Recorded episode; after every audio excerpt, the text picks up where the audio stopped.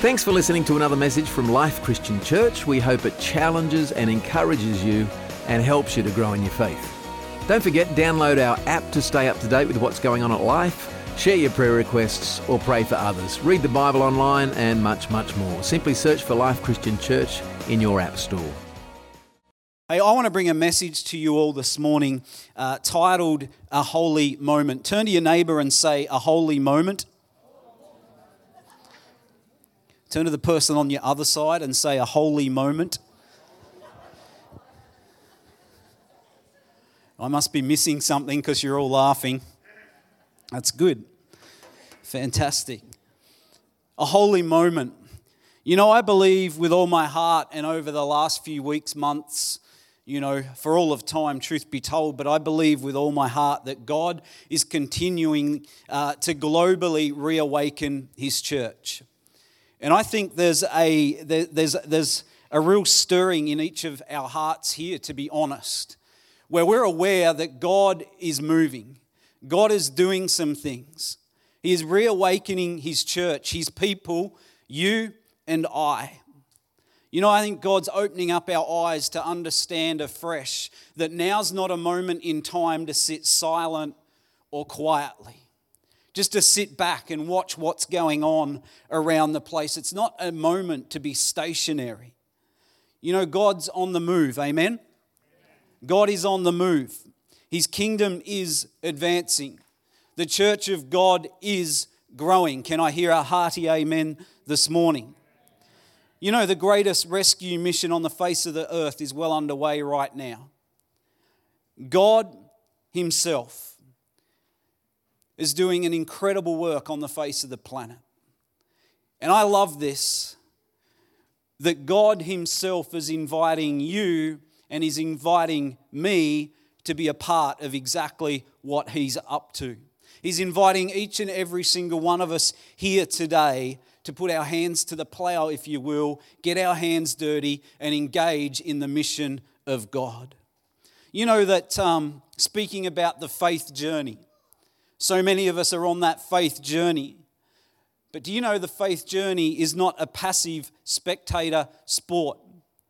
None of us were called to sit on the couch and be couch experts or just sit back and watch the way the faith journey plays out and give a running commentary but never engage. That was never God's intention for us as His children. We're not called to live a passive spectator sport faith journey. You know, true faith is not really a passive lifestyle, but it's actually an active walk of obedience to our Father in heaven. I like to simplify my faith a little bit, and I like to make it as simple as this. Whatever God's saying, I have really two options: to walk in obedience or to walk in disobedience to what He is saying and what He's speaking into my life. And true faith is not passive, it's active. It's a walk of obedience. You know, Martin Luther King Jr., speaking about faith, he said these words: faith is taking the first step even when you can't see the whole staircase. They're great words. Faith is taking the first step even when you can't see the whole staircase.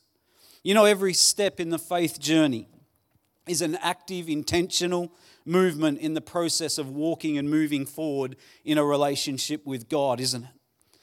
You know, it's said, it's a little cheesy, but it's said faith is like a muscle. You either choose to use it or you choose to lose it. You choose to draw closer to God or you choose to step away from God. You know, speaking of walking the journey of faithfulness, in Genesis chapter 17, verse 1, we read these words. Speaking of Abram, it says, when Abram was 99 years old, now there's a life well lived, 99 years old, the Lord appeared to him and He said these words, I am God Almighty.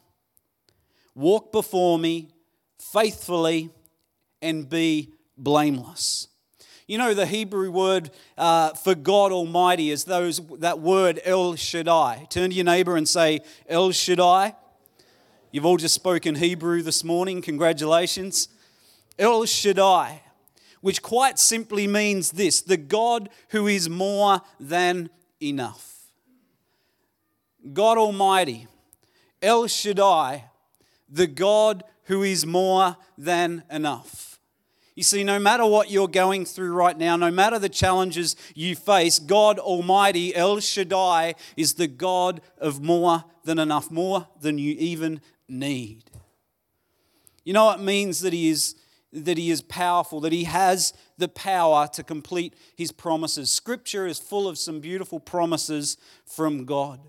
Everything God does, the very nature of who he is more than enough. It's surplus. It's superabundant. He's overflowing. He's good measured. Everything about him is good. You know, God is more than enough. He's more than enough for me. He's more than enough for you. And he's more than enough for every person on the face of the planet.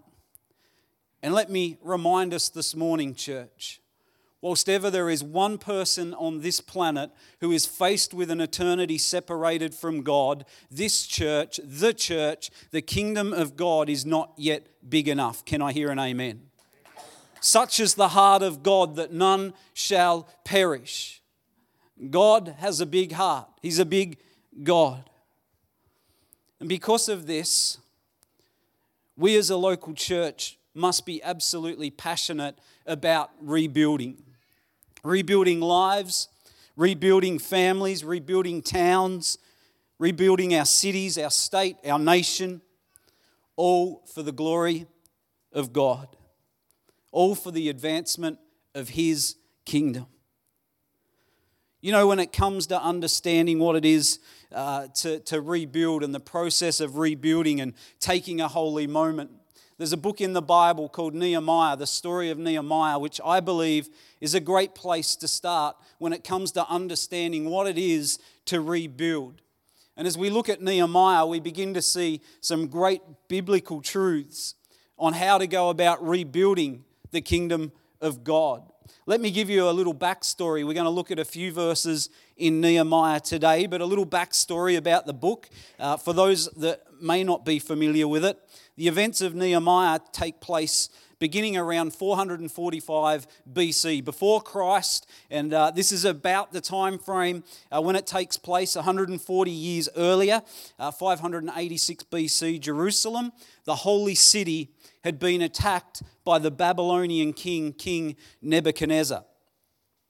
The Babylonians went in and they set fire to every important building and remnant, if you like, in the city.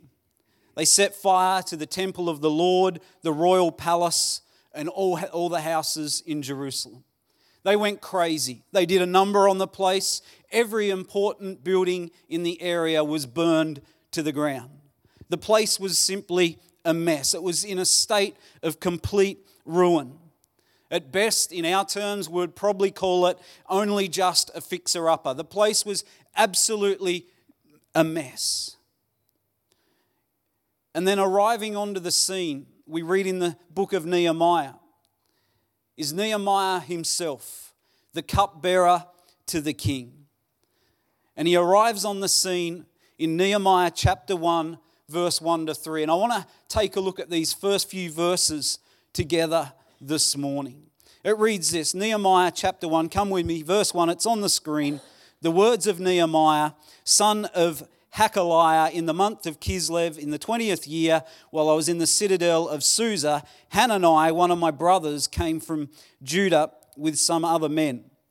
And I questioned them about the Jewish remnant that had survived the exile and also about Jerusalem. Verse 3, they said to me, those who survived the exile and are back in the province are in great trouble and disgrace. The wall of Jerusalem is broken down and its gates have been burned with fire. You know, interesting to note as we read this text, that there are some similarities in this text to the position that we find ourselves in time today.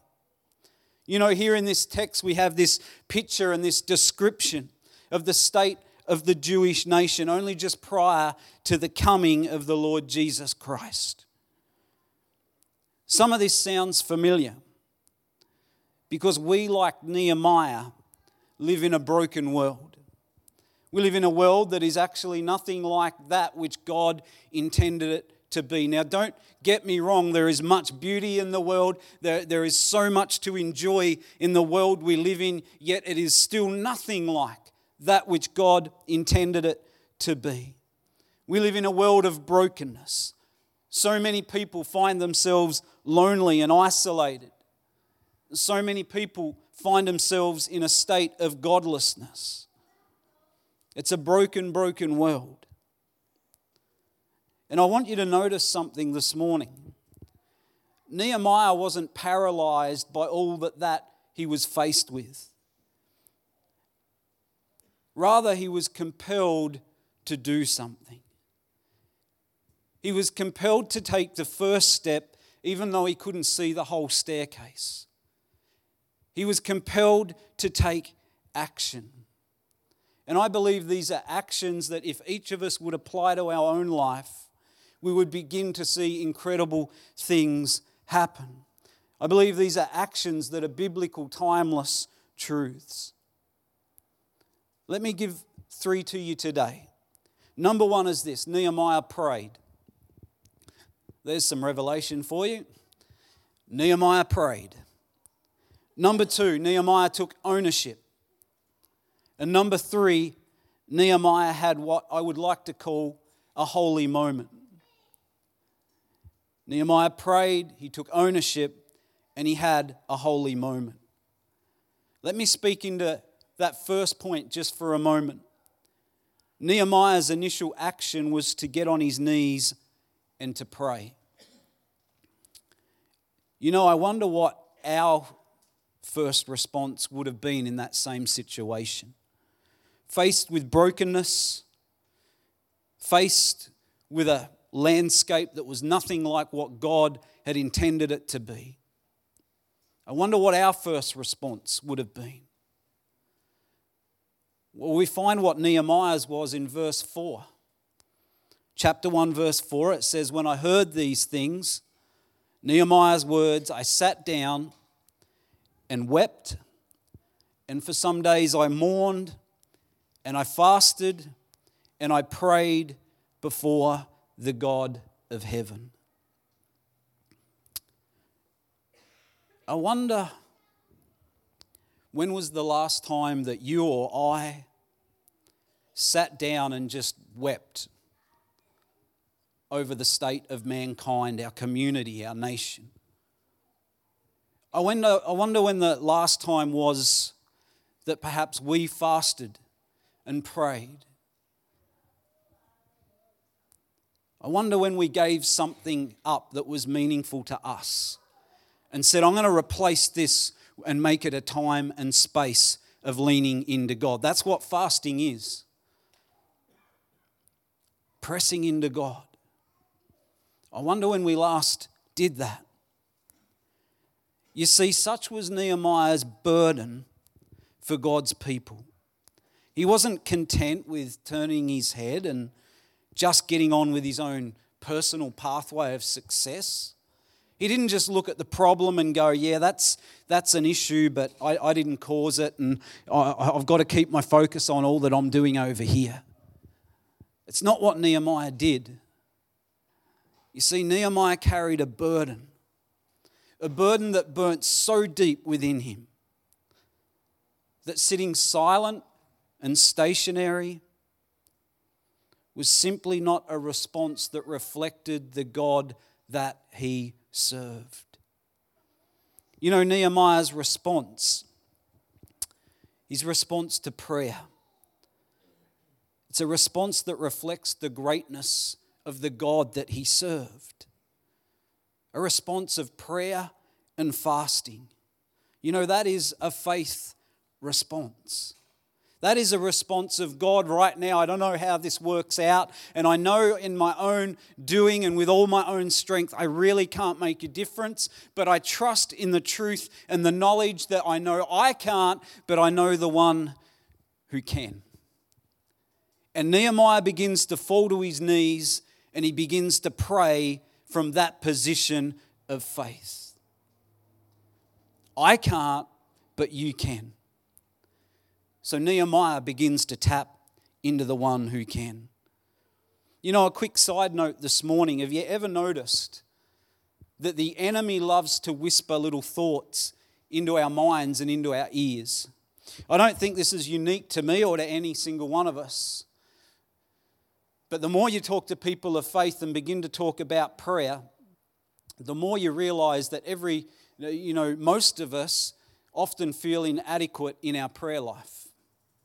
And we say things like this, well, I don't pray out loud because my prayers aren't as long and as godly as that person over there.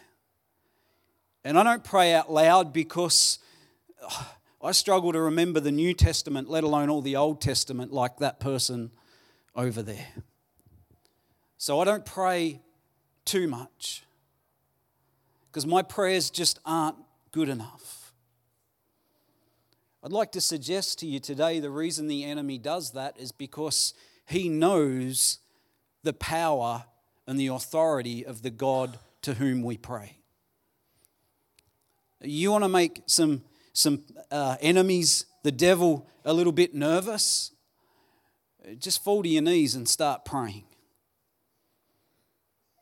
Because he knows what it is when God of heaven unleashes his absolute best.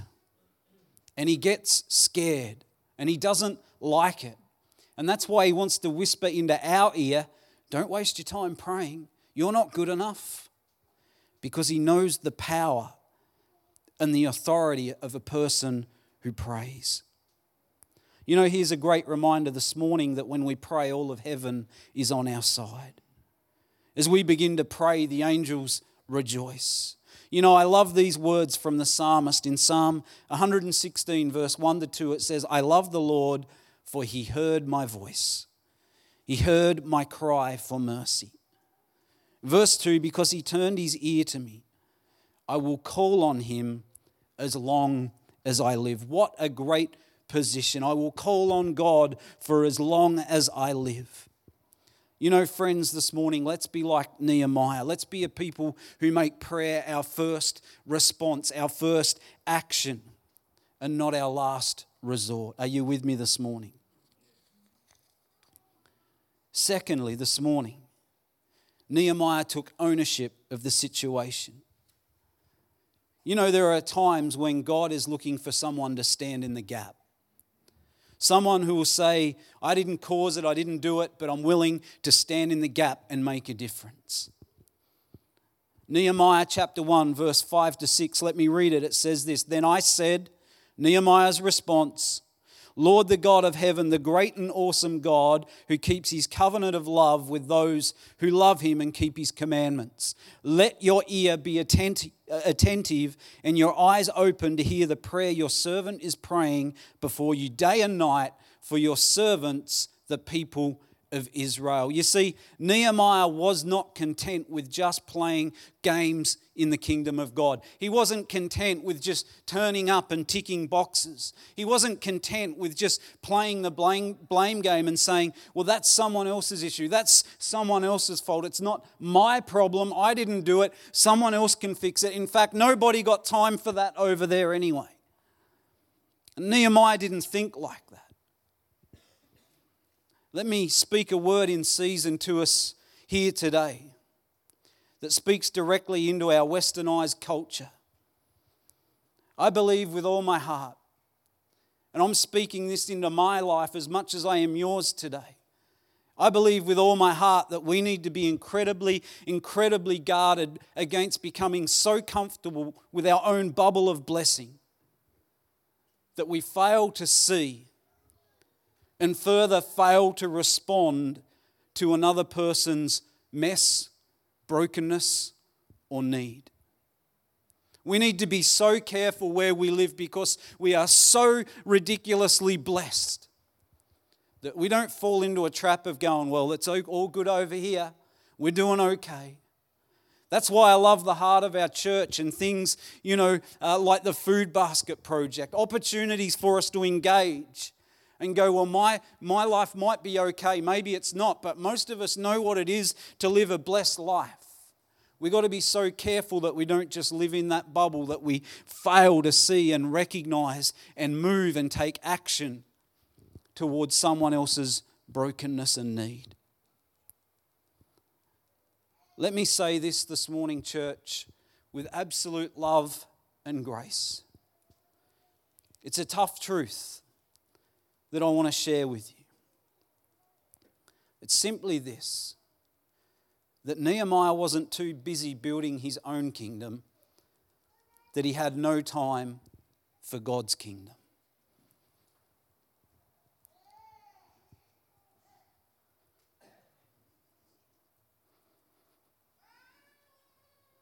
That one lands pretty heavy, because we do busyness pretty well.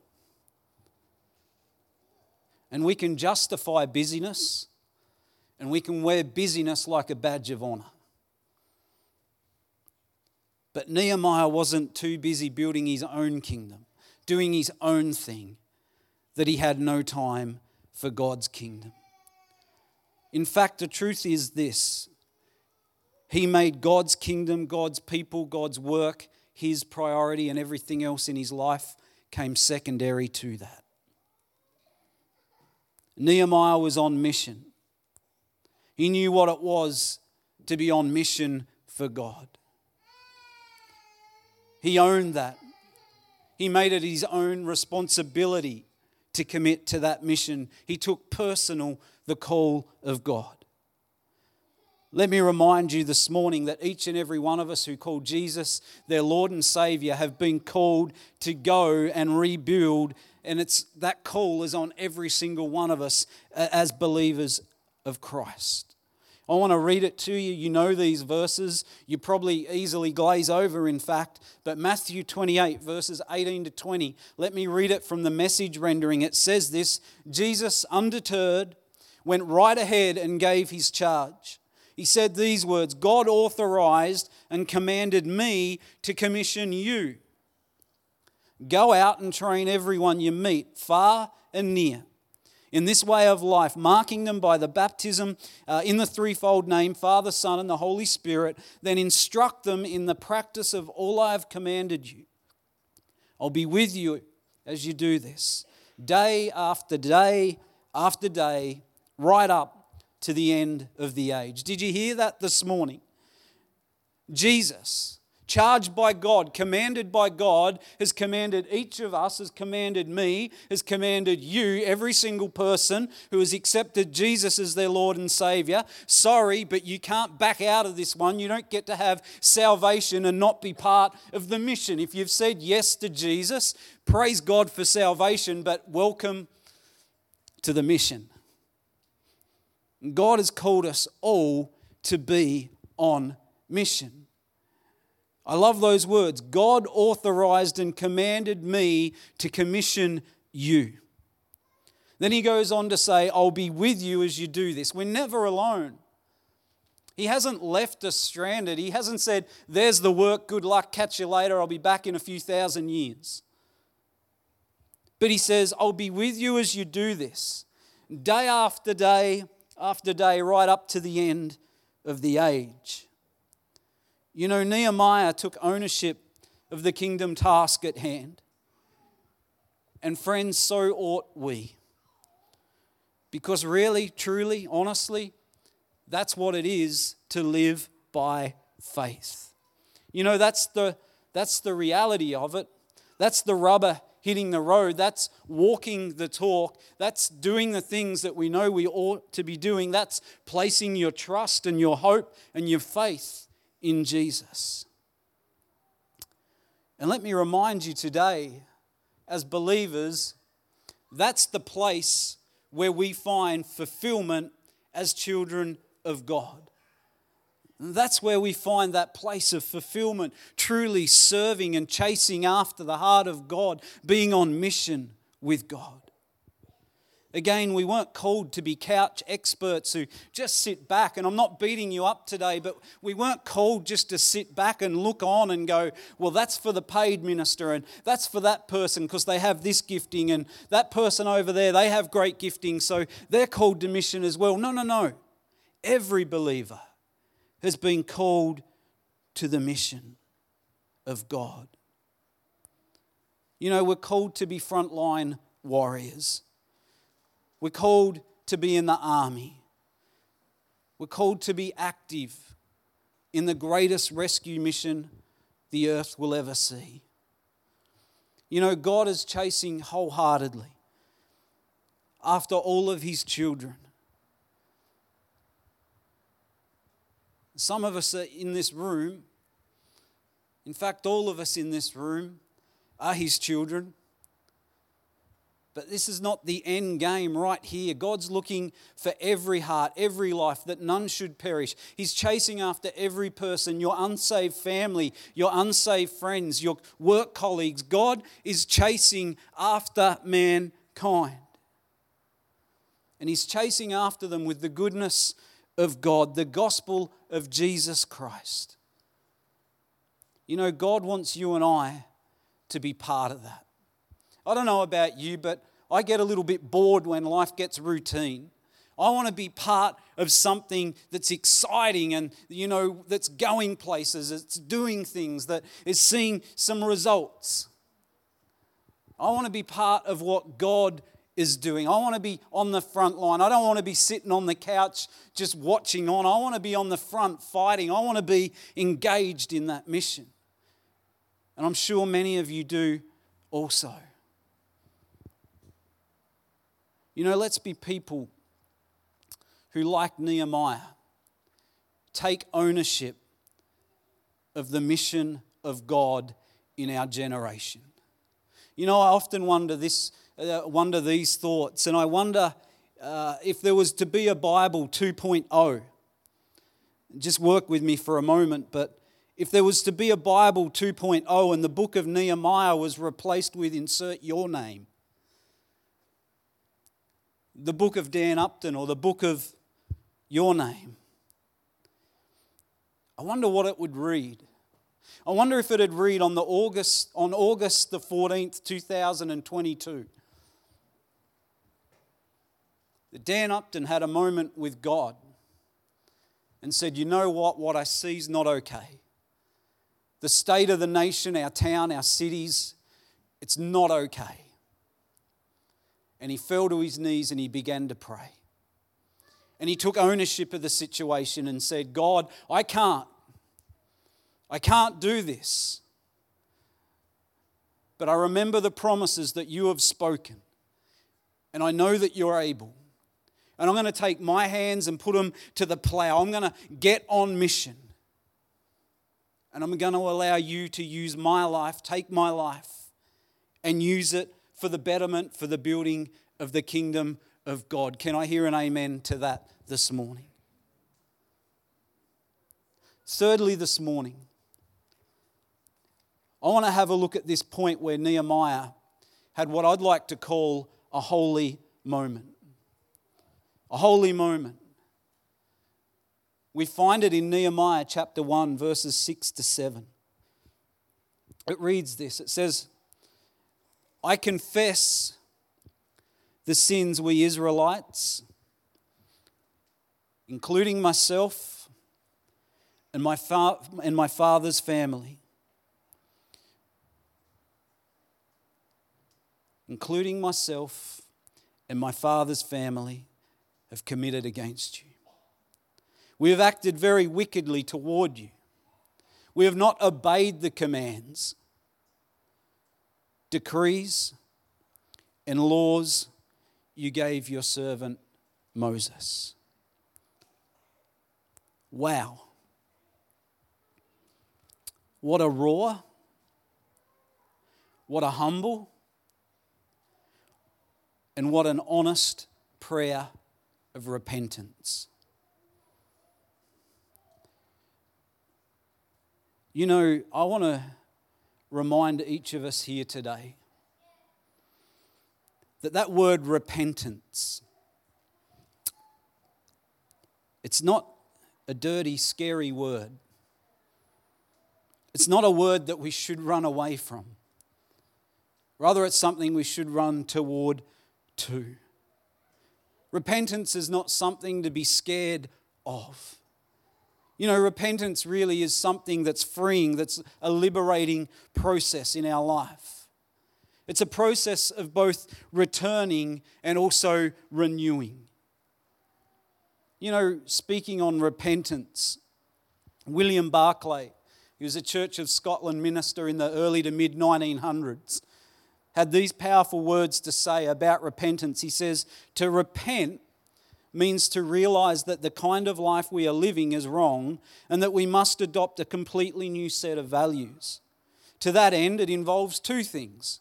It involves sorrow for what we have been, and it involves the resolve that by the grace of God, we will be changed." You know, the truth is this morning. Repentance is not a one-off occasion. Repentance is not to be a one-off occasion in our life where we come to Jesus and say, "Yes, Jesus, I need you. I've got it wrong." Yes, that is a magnificent moment of repentance. But can I tell you this morning, it doesn't actually stop there. Repentance is something we should be committed to for all of our days as followers of Jesus Christ. Reality is, when we make repentance a one-off, it's us who misses out. And we miss out big time. You know, perhaps we're too scared sometimes, too worried about what God might think. Newsflash, like He doesn't already know what's going on anyway. We get worried, like, what will He think? What's He going to say? And maybe we get scared.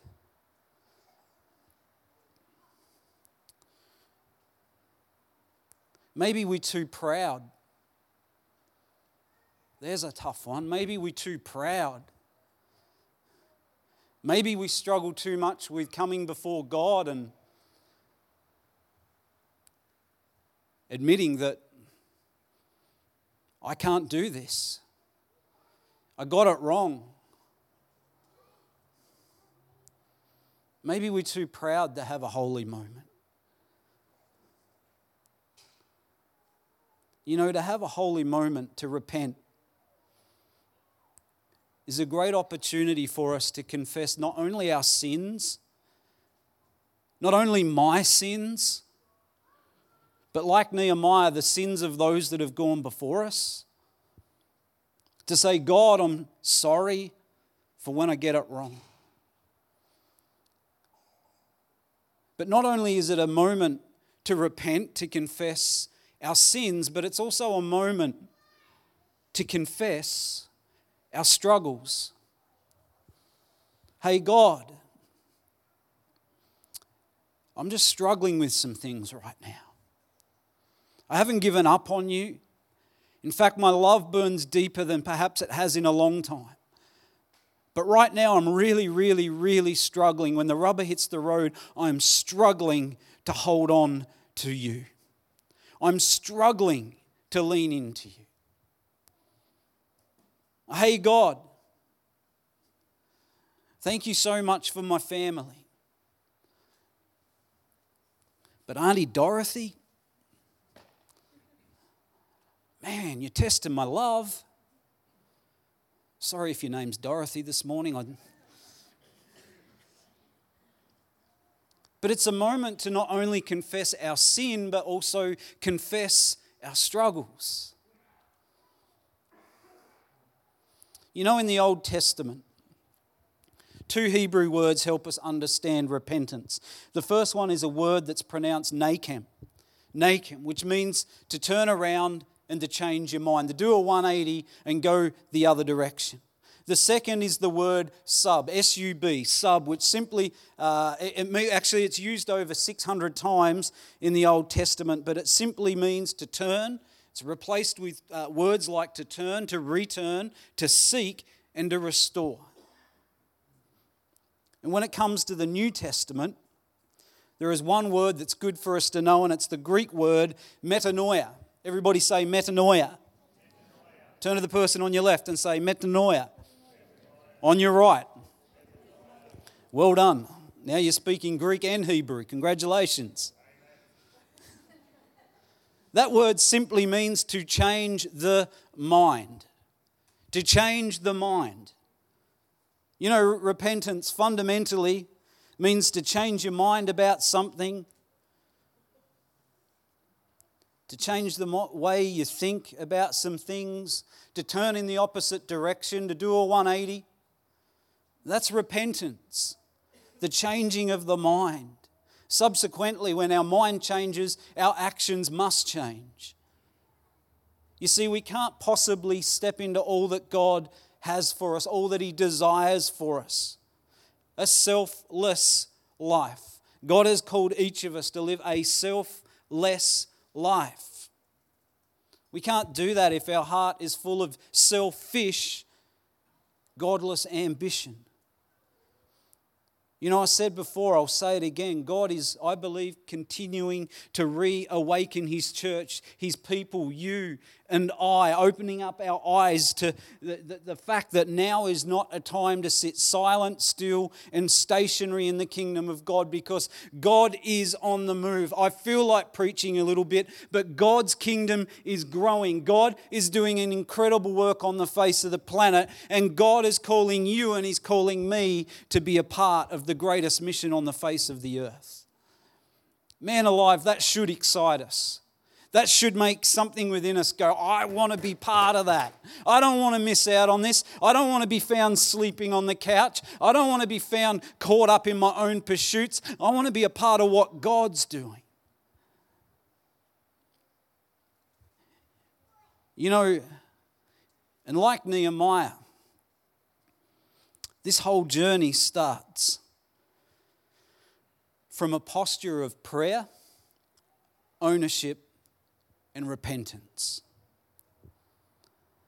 I'd encourage you, church, today, go home, find some time, read the rest of chapter 1, 2, 3, 4, what the heck, read the whole book. It's an incredible story of God using a person who will just pray, take ownership, repent, and get to work. God does incredible things through Nehemiah. You know, let me be real this morning. I've had this word sitting in my heart for the week, and I've got to be honest, I tried to avoid it, because who wants to preach on repentance? Not super popular. I'm well aware that preaching on repentance isn't the warm, big hug from heaven that we often, you know, like to have, or the tickle of the ears that we like to feel. I also appreciate that repentance may never have been viewed in your life as a holy moment. However, I can't escape the fact that repentance is the message of Christ. It's the message of salvation. And truth be told, it's the posture of any faithful servant of God. I want to wrap this up this morning. And I don't know where this ends today. But I want to invite every person in this room today to take a moment. To take a holy moment before God, to stop, to sit before our Father in heaven. And maybe for the first time in a good while, maybe you're really good at this. God bless you if you are. But to take a moment to begin to say sorry to God, to repent, to say I'm sorry for the things that we've done, the sins that we've committed, for my sins, but also for the sins of the people that have gone before us, to take ownership and say, God, I'm sorry. I'm sorry for the sin, but I'm not just leaving it there. I'm sorry for the things that I struggle with. I'm sorry that I get frustrated. I'm sorry that I get angry. I'm sorry that I ignore you when you speak. I'm sorry for my struggles, sometimes knowingly, sometimes unknowingly. Sorry for the things that I allow to creep into my life, the things that separate me from you. I'm sorry. Church, I want us to be real this morning, to be real before God, not to play games of beautiful service, let's go home, roast lunch, roast preacher, we'll have the lot. But be real before God, to take a moment, a holy moment, where we do a 180-degree flip and go, God, I'm sorry, I'm turning back to you. You know, I'm absolutely adamant. I, for one, and I know many of you are in the same boat, I want to be a part of what God is doing. I want to be a part of all that God has for each of us. But reality is, friends, this morning, it starts here. It starts here. Like Nehemiah, from a position of prayer, of ownership, and repentance. As we close today, I do want to share with you a beautiful, beautiful song. It's a beautiful video clip from a guy by the name of Cody Cairns. It's a great song called Nothing Else. It's a beautiful song that is written out of a heart of repentance to God. My hope and prayer this morning is this, that for every single person in this room, it would be a holy moment, a moment where we just stop, close our eyes, listen to the words and just begin to say, God, I'm sorry. I'm sorry. I'm sorry for when I messed it up. I'm sorry for when I got it wrong. I'm sorry for my sin. I'm sorry for my struggles. To have a holy moment, a moment of repentance. You know, friends, brothers, sisters, children of God, repentance truly is a holy moment, and maybe we never ever come closer to God than when we do, when we take a holy moment and repent.